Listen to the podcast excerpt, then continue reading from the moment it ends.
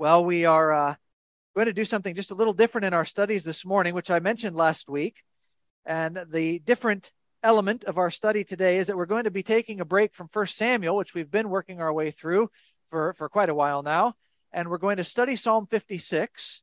And we're going to do so because Psalm 56 is a poem that David wrote in the midst of the situation we studied last week in First Samuel. So that we know there's this connection between the Psalms and many of David's experiences. The superscript at the beginning of these Psalms, which, which Josh began with as he read, is part of the inspired text. It often will set the Psalm in a certain setting in history. So in this case, Psalm 56 is set uh, when the Philistines, the Philistines sees uh, David in Gath. And we studied that portion of 1 Samuel last week, where David is on the run from Saul. Saul uh, wants David dead. He knows that David is a threat to his throne in Israel. Uh, the Lord has anointed David king. Saul has refused to abdicate the throne, even though the Lord has said he's rejected him as king. And now Saul wants David dead. And so David has entered into what uh, we understand to be a, a wilderness wandering experience. He can't be in Israel because uh, Saul is out to get him. Saul has instructed his entire administration to, to kill David. So Saul's on the run in Israel. David's on the run in Israel and and he finds himself like we saw last week in the town of Gath which is one of five major Philistine cities of the day he's in the town of Gath uh, with this king named Achish and as David finds himself in Gath uh, we have to wonder what in the world is going through his mind because Gath is not only a town uh, of, of uh, centralized enemies to the Israelites. So the Philistines are Israel's arch nemesis uh, if you like, during this time. So David goes to an enemy town, first of all. And, and, and not only that, but David goes to the town of, of Gath where Goliath is from, who happens to be the Philistine war hero that David has recently defeated and killed in battle. So we can ask ourselves why, in the context of, of fleeing, uh, would David ever go to the town of Gath? And we're not given a direct answer, except that we can we can try to connect the dots a bit, and that and that David can't be in Israel. Saul is against him. And, and maybe as he goes to Gath, uh, the people there will recognize that, well, an enemy of Saul's could be a, a help to us, a kind of, a kind of mercenary uh, for the Philistines. And, and David probably hopes to find a friend there in King Achish, a situation where the enemy of my enemy is my friend, sort of thing. So David has gone to Gath. Uh, however, instead of encountering a situation where he can find some rest, maybe get a little reprieve. Certainly, Saul won't pursue him all the way into enemy territory. So, so it's but but, but instead of finding that place of reprieve, um, Saul or David actually finds himself in in quite a troubling position, in that one of Achish's servants recognizes David as the one they sing a particular song about. And you remember the song? The song goes, Saul has killed his thousands, but David his ten thousands. And so this servant of, of King Achish in Gath sees David. He recognizes David is the one they sing this song about, which is a big problem because the, the Israelites celebrate David in that way with that song after he's completely trounced Philistine forces. So it's a song about David defeating the Philistines. And as a result, instead of David finding a, uh, a warm reception in Gath, David actually finds himself, as is described in that passage, he finds himself in a place of abundant fear. In fact, scholars point out it's the only place in the narrative of David in, in the books of Samuel, it's the only place where David is described as being afraid of of a man, of, of humanity. He's afraid of the Lord in a specific way in 2 Samuel 6. But this is the only place he's actually afraid of humanity. He's deeply afraid, and for obvious reasons. He's in a place where he's extremely threatened. He is the one who's taken out Gath's war hero. Now he's actually seized, he's taken into custody there, and he's afraid. And as we studied that last week, we saw how helpful it is to think about those circumstances of fear as they affect life in general. We know that this was written for us as an example. These scriptures were, as Paul tells us. And so as we think about the example that's there, we can take good lessons from David's own context of fear, apply them to our own lives, and be equipped, as it were, for our own wilderness experiences of life. We can be helped to navigate hard days as uh, David's own experience uh, comes to help us. And so, and so in that way, 1 Samuel 21 and the last portion there, verses 10 to 15, is helpful as we look in upon a situation and see what's going on there. We can learn lessons about, about the fears that can come to us as we follow the Lord in a context such as that. We look in on that situation and we're helped. But we also recognize that that's only half the picture. Because while we're looking in on all the circumstances that are happening to David, we don't really know how David is responding to all of this, except that we know he's very afraid. So we get to look in on it, but we don't look, get to look at this whole set of circumstances from the perspective of David's own heart. How, how is David, the man whom God has promised will be king, I mean, the anointed king of Israel, now in enemy Philistine territory and in custody with them, how is he responding to all of this? And in that, while we don't have any any immediate uh, context for that in the, in the in the first Samuel narrative, in that we can come to Psalm 56 because in Psalm 56 we're told David wrote this expression out of his fearful context of being seized in Gath. So if you like, First Samuel is looking at fear from the outside in. This is how it can take place and, and function in our lives. We can be we can be helped by that. Psalm 56 is looking at fear from the inside out. It gives us this internal process that David walks through as he moves from a place of abundant fear, as, as First Samuel tells us, this place of abundant fear to a place of actual peace and rest by the end of the psalm. His circumstances don't change. He's still going to be in the same circumstances by the end of the psalm, but his process of heart has been such that he's now in a place of rest instead of a place of fear. And so we can see how helpful this is for us as well, because because not only do we know how to need to know uh, what those experiences of fear can look like, but we need to be trained by the scriptures to have an internal process for dealing with these fears as they come, because fears do come. We've said this uh, with some regularity in our studies. Fear is, is very definable in, in the scriptures in that fear exists at that intersection. Do you remember this? Fear exists at the intersection of inability and vulnerability. That's when we're afraid. When I can't do anything about the fact that I'm very much in danger right now, that's when fear happens at the intersection of inability and vulnerability. And that is where David finds himself, and that is where we often find ourselves. Not because one of the servants of, of King Achish is out to get us or anything like that, but we have circumstances in our life that can fill us with fear. As we think about the future as we navigate health concerns as we as we deal with joblessness as we as we face those things maybe a, a relationship that's just gone gone gone sideways and now we're in this place of pain and abandonment we can face those contexts where we feel our own inability and vulnerability coming together in what could be very destructive ways in our life. Fear unchecked has a unique capacity to destroy so, how do we deal with that as gospel people? How do we deal with that as we know the Lord Jesus who comes and who, who, who's the one who delivers us ultimately from all our fears? How do we walk through those kinds of seasons? Not just by, by thinking about the experiences from the outside looking in, but actually working through the process in an inside out kind of way. How do we navigate uh, circumstances of fear? And that's where Psalm 56 comes to give us a great deal of help. Uh, so what we're going to do is we're going to we're going to walk through this psalm, uh, thinking about how David responds to these circumstances of fear, and as we consider David's own response, uh, we're actually brought through a process that can be encouraging uh, in our own lives. So if you have your Bible open, I, I hope you can turn there. Uh, there's Bibles on the back table too if you need one, uh, but it's good to follow along. We're going to start in the first part up through verse two of, of the psalm. And we're going to see the very first thing that David does in this context of fear in Psalm 56 is he makes a weary plea. He makes a weary plea. And we have to start right from the beginning, just, just appreciating the honesty with which David writes his poetry. The honesty of the Psalms are one of the greatest encouragements we have in the ups and downs of life that we that we face. David doesn't begin uh, trying to pretend his fear away. He doesn't begin, but even by immediately folding under all the pressure of his fear, but instead he, he makes this weary plea before the Lord. He's very honest, and he's turning and he's turning to God. And so we see there, if you look at the at the verses, that this weary plea is is really comprised of of two parts. Uh, the first part is is David making this request to God and then David follows that relatively short request up by uh, speaking to God in, in multiple ways about how bad the situation is. So, so David starts with this with this brief uh, appeal to God, uh, but again, he begins where we always have to begin in any kind of situation, isn't it? Actually, what David says here is the foundation of every prayer we ever make, where he says, "Be gracious to me, God."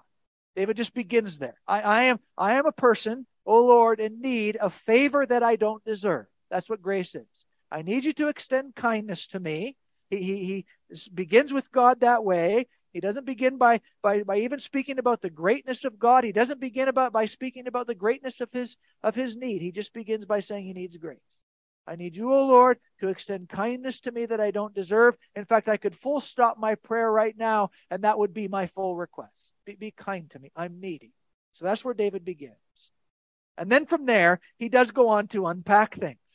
Uh, he, he speaks about why he's in, in need of all this of all this help from the Lord. He says, "A man is trampling me." In fact, the Hebrew text literally reads, "A man is panting after me." It, it's imagery that reflects like a dog's persistent tracking of its prey as man is chasing after him. And, and as we remember the story from last week, we, we know we can make a pretty good guess as to who this specific man in view is. It, it has to be the servant of King Achish who recognized David and his and is and is uh, after King Achish to do away with with David who killed the Philistine. So so Achish is a, uh, the, the servant of Achish. He's against David. We've got to get rid of him. Uh, a man is is chasing hard after me. David is saying, and so we can put that together in the context. It's got to be this guy. Uh, but David's not just afraid and and weary, crying out to God because of that one man. He goes on uh, to say that not only does this man fight and seek to oppress me all day long, but in verse two um, it's not just one guy who's after him. He says, My adversaries, plural, they trample me all day, for many arrogantly fight against me. So, so David has this immediate concern, presumably with the servant of Achish who's got it in for him. But as he describes his situation to the Lord, he speaks about all that's going on and, and that ultimately David's in a situation which, which one commentator describes as doubly circled. He's doubly circled. So on the one hand, David is surrounded by the enemies there in, in, in uh, the Philistine city. But not only that, he's actually encircled. He's being chased by enemies from his own from his own uh, nation, from Israel themselves. They're all after him. So so David is encircled in a sense by enemies all around. Everybody wants him dead, and and the situation is just simply that bad. And then here's where we get a glimpse into David's weariness here. He, he repeats this twice, once in verse 1, once in verse 2 he basically says they're all out to get me. And then he says they're out to get me all day long. All day long. He says it twice. Now, now, now we know David has to be exaggerating because at some point in this, he had a moment in his day to write a poem. And I don't think he was writing it while he was running around. Right? But we get the we get the we get the figurative exaggeration that's going on here. David is saying in, in a sense that he's under this unremitting stress in his life. There's there's there's nothing relaxing, nothing slacking. There is this incessant pursuit of him in which he finds no reprieve. So he's wearied by this. All day long, they're after him. They're out to get him, whether it's in Israel, whether it's in Gath. There's just no place where he can find rest. Which incidentally helps us make sense of the description of this psalm uh, as it stated earlier in the superscript, in those tiny words at the top of the psalm. Again, they're part of the inspired text. And this helps us understand why David said what he said there. Because you notice that David says this is a poem according to, in the CSB, it says, a silent dove far away. Or if you're reading in the ESV, it says, according to the dove on the far off terebinths. Terebinths are trees, right? The, the, the Psalms, they sometimes have these different and, and, and kind of mysterious headings at times. Um, but but just to make the Hebrew a little more a little more wooden, we could translate what David says there as this is a psalm of, of the silent dove. We could say in the far off oak trees. That, that's that's the tone that David is setting for this psalm, which doesn't mean too much to us until we set it against the psalm that comes right before this. Because in Psalm 55, in the middle of that psalm, another psalm where David's dealing with great distress, he's been betrayed by a close friend. In the middle of that psalm, David says this he says, If only I had wings like a dove, I would fly away and find rest. How far away I would flee. And then here in this psalm, as the psalm psalter is being put together, he sets this whole poem to that tune. a dove flying far away to a tree. So, so this poem is set to the tune of, of I just don't want to be here anymore. I just don't want to be in this situation anymore. The tune of my heart, that the sensation that I'm trying to communicate, David is telling us, is, is that whether I'm pursued all day in Israel or pursued all day long in, in Gath, I, I just want to be a dove and fly to a faraway tree. That's what I want. So, so we see how that sets up a, a context here where David is, is weary. He's making this weary plea to the Lord be gracious to me, extend kindness to me, this beyond anything I deserve Extend kindness, O Lord, because all day long I'm pressed and I just want to be gone. As we think about our own experiences, we can very much uh, identify with the way David feels in the midst of this wilderness experience. Probably all of us can in some way or another. This, this is this is where David begins in his circumstances of, of, of deep stress, deep anxiety. We can begin here too. Uh, because when we're facing circumstances that cause us fear, that cause us those those sleepless nights, we recognize how the scriptures begin to equip us to deal with with those things. Be, be gracious to me, O Lord, because this whole thing is way, wearing me out, and I just want to be far, far away from all this. That is not an unspiritual prayer. That's not a prayer uh, that, that, a, that a person who's, who's uh, faithful, turning to the Lord, uh, can, cannot make. Oftentimes in our Christian life, we feel like those prayers of discouragement have no place in a life of faith, and that's the one one of the things that the psalmist helps us with. Those prayers of discouragement, those prayers of just being all done with everything.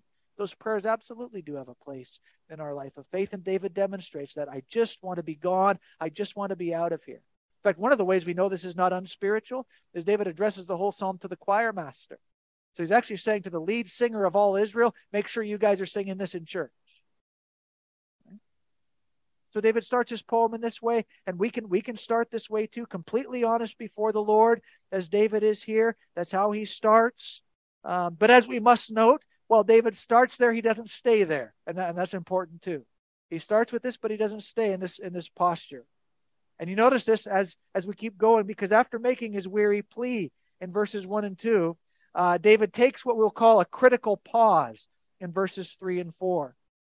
He takes this, this critical pause. Um, I, have, I have a couple friends in the, in the law enforcement community. Maybe some of you, if you have some military uh, experience, I know some of you have, uh, you might have heard this as well. But, but I'm told that, that a big part of training in the, in the profession of law enforcement, at least, is centered on what's called stress control. Uh, so the idea is that when you get into a situation that's particularly dangerous, a person needs to be able to, to as, as they put it, defy the natural stress response that comes, and instead have our have our physicality trained to respond to stress in a productive way rather than a panic way. We see why that would be important if you're a, if you're a police officer or whatever. And, and I'm told that part of the stress response training is that at the onset of the stress, uh, the, the officer, whoever it might be, they're, they're taught to apply uh, this particular sequence of pause, breathe, think, act. So in a, in a stressful circumstance, whatever it may be, there are plenty of those in, in, in that line of work. And, and the first and, and the process they're trained to work through, they practice working through, is pause, breathe, think, act.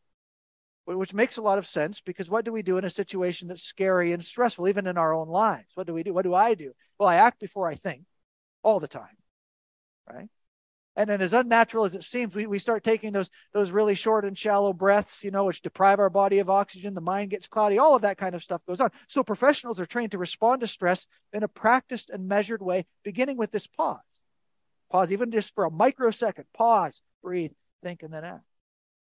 And, and there's a sense in which David employs a similar framework here in his own situation, uh, because what we see is in the immediacy of his stress and fear, in the immediacy even of his weariness, David doesn't panic, but instead he pauses in verses 3 and 4. And, and what does he do in this critical pause? Well, he, he defies, if we can use that language, he defies his own natural emotional state by making a confession of faith. And then this is critical to see in verses 3 and 4. So David says, When I'm afraid, so, so, he's very much acknowledging that he's not in a place of rest, but a place of fear. The fear is very real. He is in that spot where inability and vulnerability have dramatically intersected in his life. He's fearful, but he pauses and he says to the Lord, When I'm afraid, I will trust in you. It's this act of calculated defiance against the immediate feelings of fear that rise and could overtake David's heart. But before the fear can get the better of him, he pauses and he says in his fear, I will determine to trust in the Lord. In fact, he gets even more specific in verse 4, where he says, In God whose word I praise, in God I trust, I will not be afraid. So let me, let me just ask you this. What, what word is praised, if we can put it that way? What word is esteemed in our life when the fear sets in?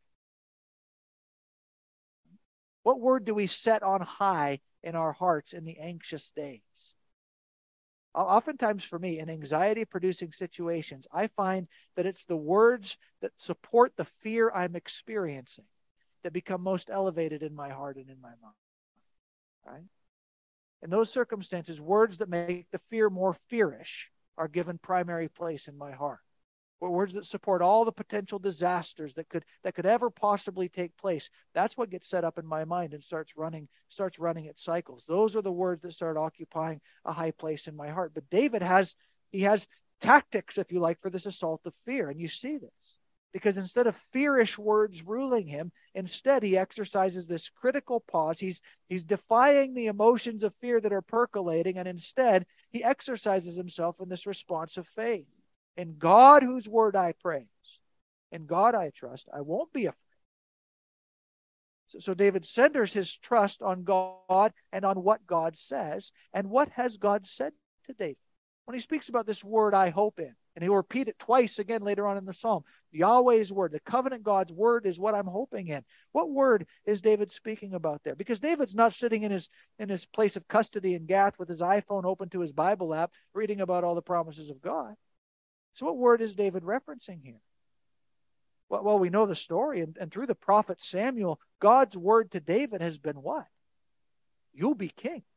You're my anointed king. I'm going to set you up as the ruler of, of my people Israel. That's the word of the Lord that has come to David. It's, it's a promise of a future position. And so there's David sitting in the most non king of Israel conditions possible. He's seized by Israel's enemies. And what words is David disciplining himself to have win in his mind during this time of fear?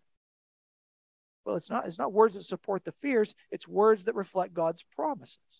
This won't be true for me if, if, if God has promised me the throne. That's where David sets his mind. So, so in our times of fear, this is just vital for us to see. In our times of fear, we're trained by David's poem to defy those emotions of fear, defy, not disregard. He doesn't disregard them. He says he's afraid. He acknowledges it. Fear's real. But we defy those emotions of fear by centering our trust on the person of God and the promises he makes. And what are those promises? Well, in David's case, it's a promise of future position. And we can run through the scriptures and see all kinds of promises. We do have our iPhones with our Bible apps open. We have all kinds of promises of God that we can center our mind on. Things like where Jesus says, Jesus says to us, you know, if you're if you're really troubled with anxiety, what you need to do is you need to go outside and you need to watch the birds for a while. And as you watch the birds for a while, you need to see how God provides food for them. Isn't that amazing? He provides for the crows out of my garbage, but but they're out there. You know, the provision comes, right? You need to watch that for a while, and then you need to make this adjustment in your thinking. Jesus says you need to know that if God cares for the birds that much, how much more is He going to care for you? And so we get we get that adjustment where Jesus promises God's care for us because we're of more value than birds, Jesus says. And so we can go through the scriptures and find those places. But even in the immediacy of David's own uh, situation here in the word that's come to him, we can find uniqueness in David's promise because David has been promised a high position by the Lord as he sits in this extremely low estate.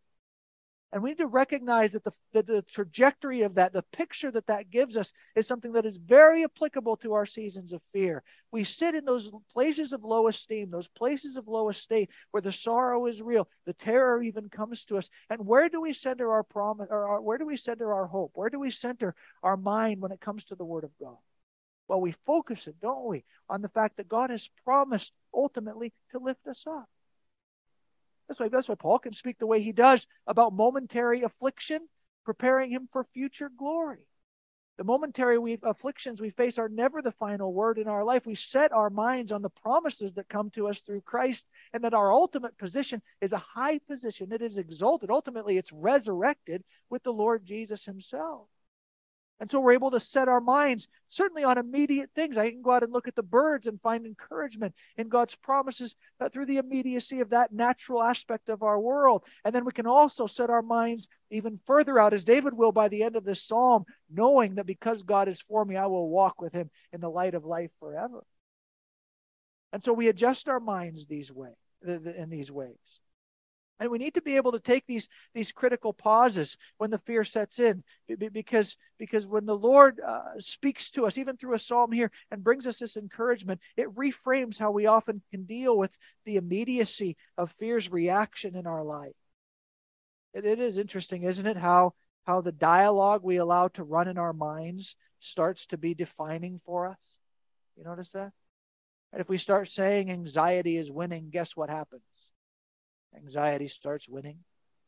That's just how it goes. If I start saying don't order pizza, pretty soon I'm on the phone because I've been thinking too much about pizza, ordering my pizza. Right? Our minds just run in those ways. And what we what we learn from what we learn from David in this context is he's arresting that that mental circuit that's running. He's not going to focus on the on the fears that would otherwise bring him down, but he's setting his mind on the promises of God's word. Instead of saying, "Oh, this will be the end of me," instead of saying, "I can't keep going," instead of saying, "I'm done, it's over," the long, long days have finally taken their toll, and and it's all over for me now. Instead, he takes this pause and he says, "I'm going to rest in what you say." I'm going, to, I'm, going to, I'm going to allow the thoughts that complete a course in my mind to be centered on the promises that you've made which is which is exactly again what Paul uh, speaks to us about doing as as he as he writes to believers when he says, "Take every thought captive according to Christ."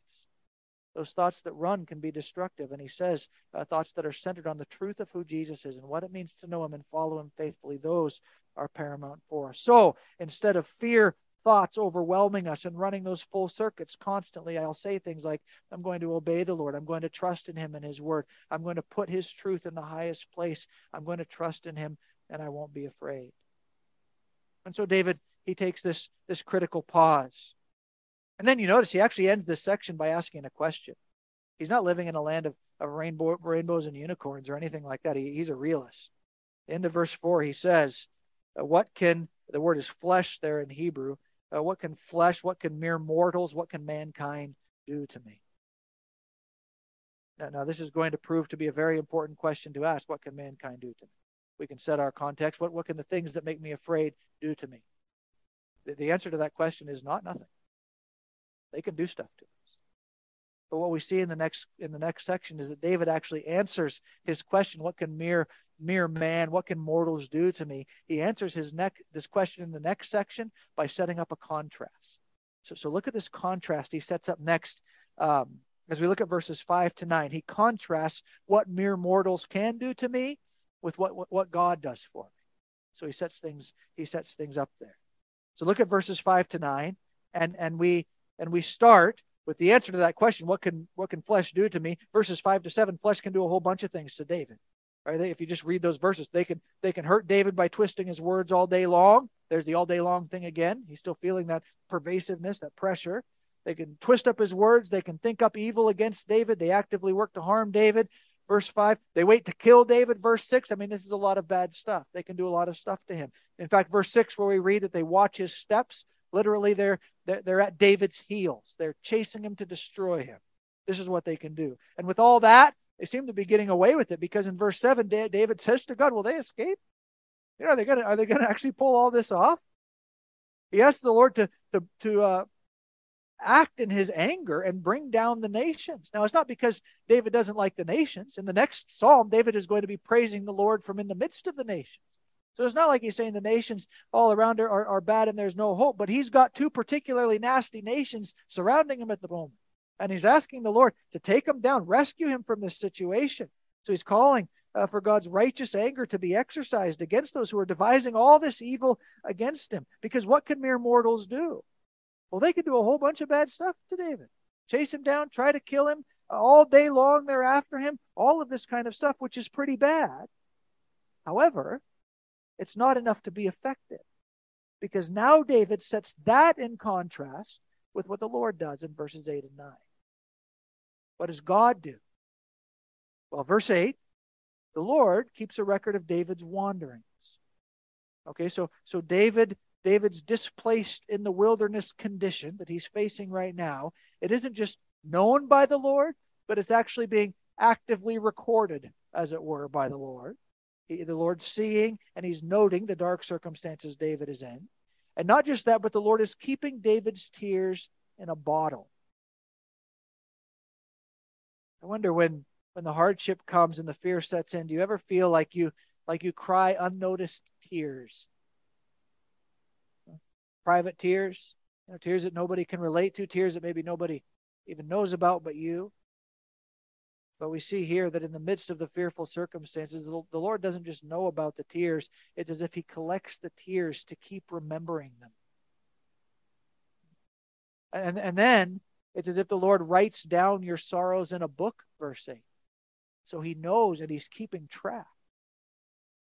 And what's the outcome of all this awareness that God is exercising uh, toward us in our circumstances?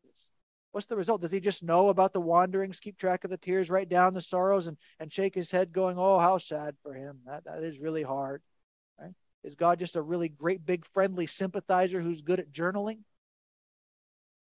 No. No, God sees, he notes it, and what does he do? Well, David says he actually works victory as he sees these things going on. He works victory for me. Verse 9, as we call to him in these tear filled days, our enemies retreat, David says. They don't win. Because this I know, David says, God is for me. The final word in my life will not be me defeated by all that causes my fear. The final word in my life will be sure deliverance from all harm. You see, that's the contrast that he's setting up. Mere man can do some stuff, but they can't defeat me. The Lord, He notes it all down and He delivers. And, and as we get to to that point, that, that's where the peace and rest start to set in for David. Bad stuff can be happening, but God knows and God acts. He's not aloof, He's not inattentive, and He's powerful to rescue.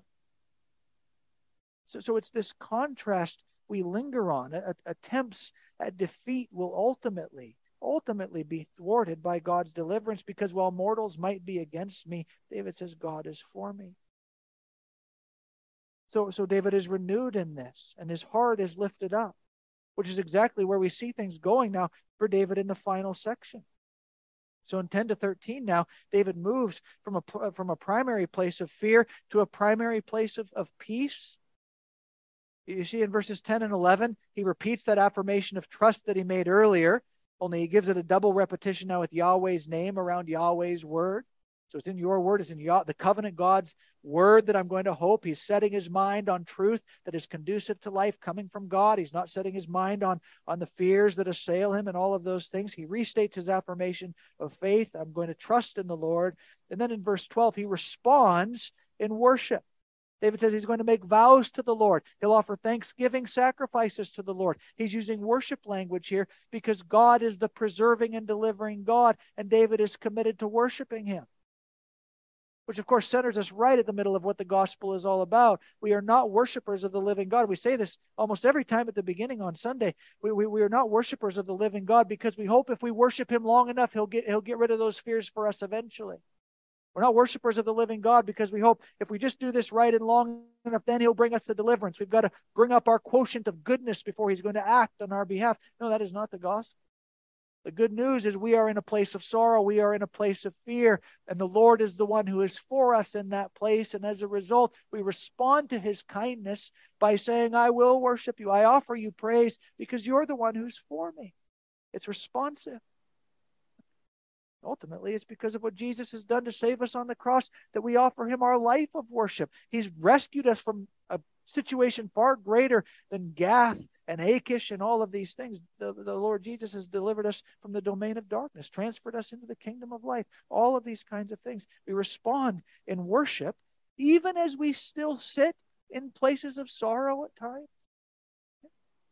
Recognizing the Lord is for us, even as we still sit in places of sorrow. And we actually need to see that's what's going on for David here. David says things now like, You rescued me from death, even my feet from stumbling, to walk before God in the light of life. Now, that's a very interesting statement to make, and, and I'll tell you why. because David is making that confident affirmation of God's rescue while he's still in custody. He praises God for deliverance while he's still in the context that's scary. Now, now, now at first pass, it can sound like David has been rescued by the end of this psalm. It sounds like that. Uh, David, I mean, in English, we have it translated in the past tense. You rescued me from death. It's like David is looking back now as he's leaving the town of Gath, going, You rescued me, and I'm going to praise you. That's how it sounds when we translate it into English, but that's not actually the, the, the case here.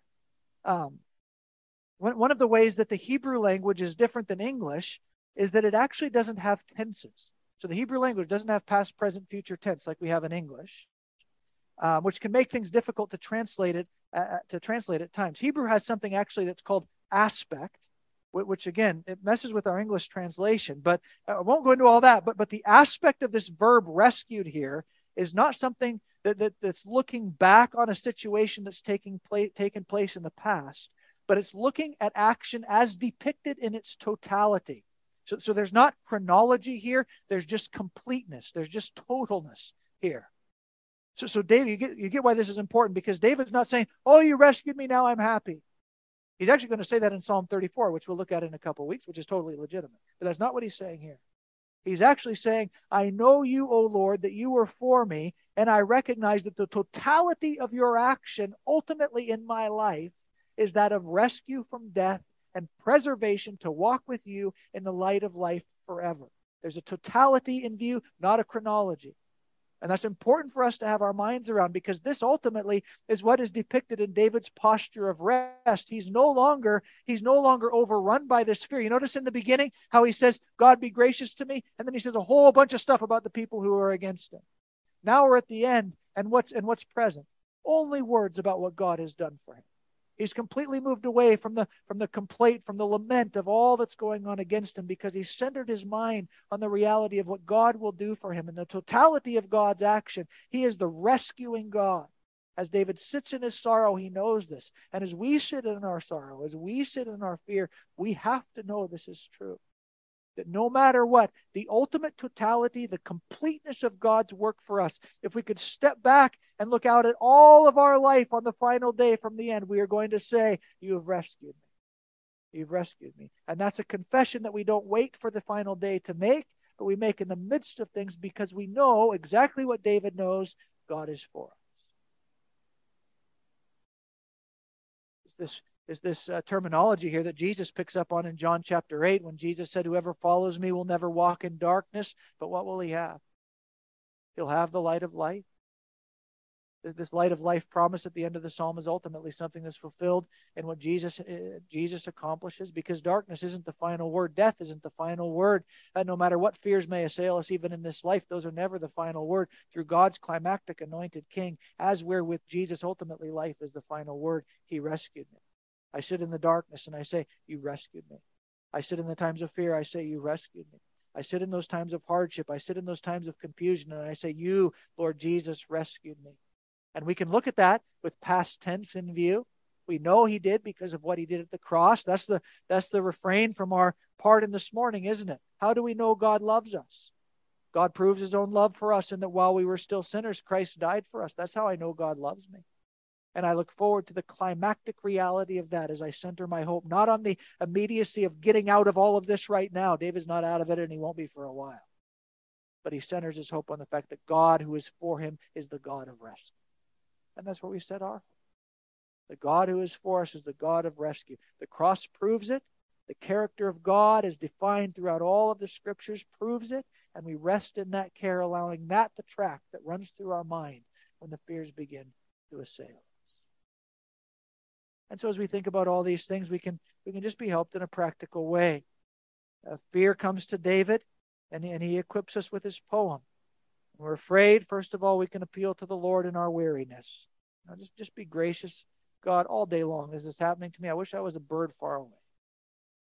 Feel the God in our weariness. Then we take that critical pause. It's going to be the word of the Lord, not the threat of the fears that starts running through my mind. And then we reflect on a contrast. These circumstances of fear, they can do some stuff to me, but God is for me and they won't ultimately defeat me. And in the end, I'm going to see the Lord as the one. He keeps my tears in a bottle he knows, and ultimately, He's going to bring me rescue through the Lord Jesus. So we can be helped just in this process of navigating those kinds of circumstances. What can mere mortals do to me? I know this God is for me, so I will walk before God in the light of life.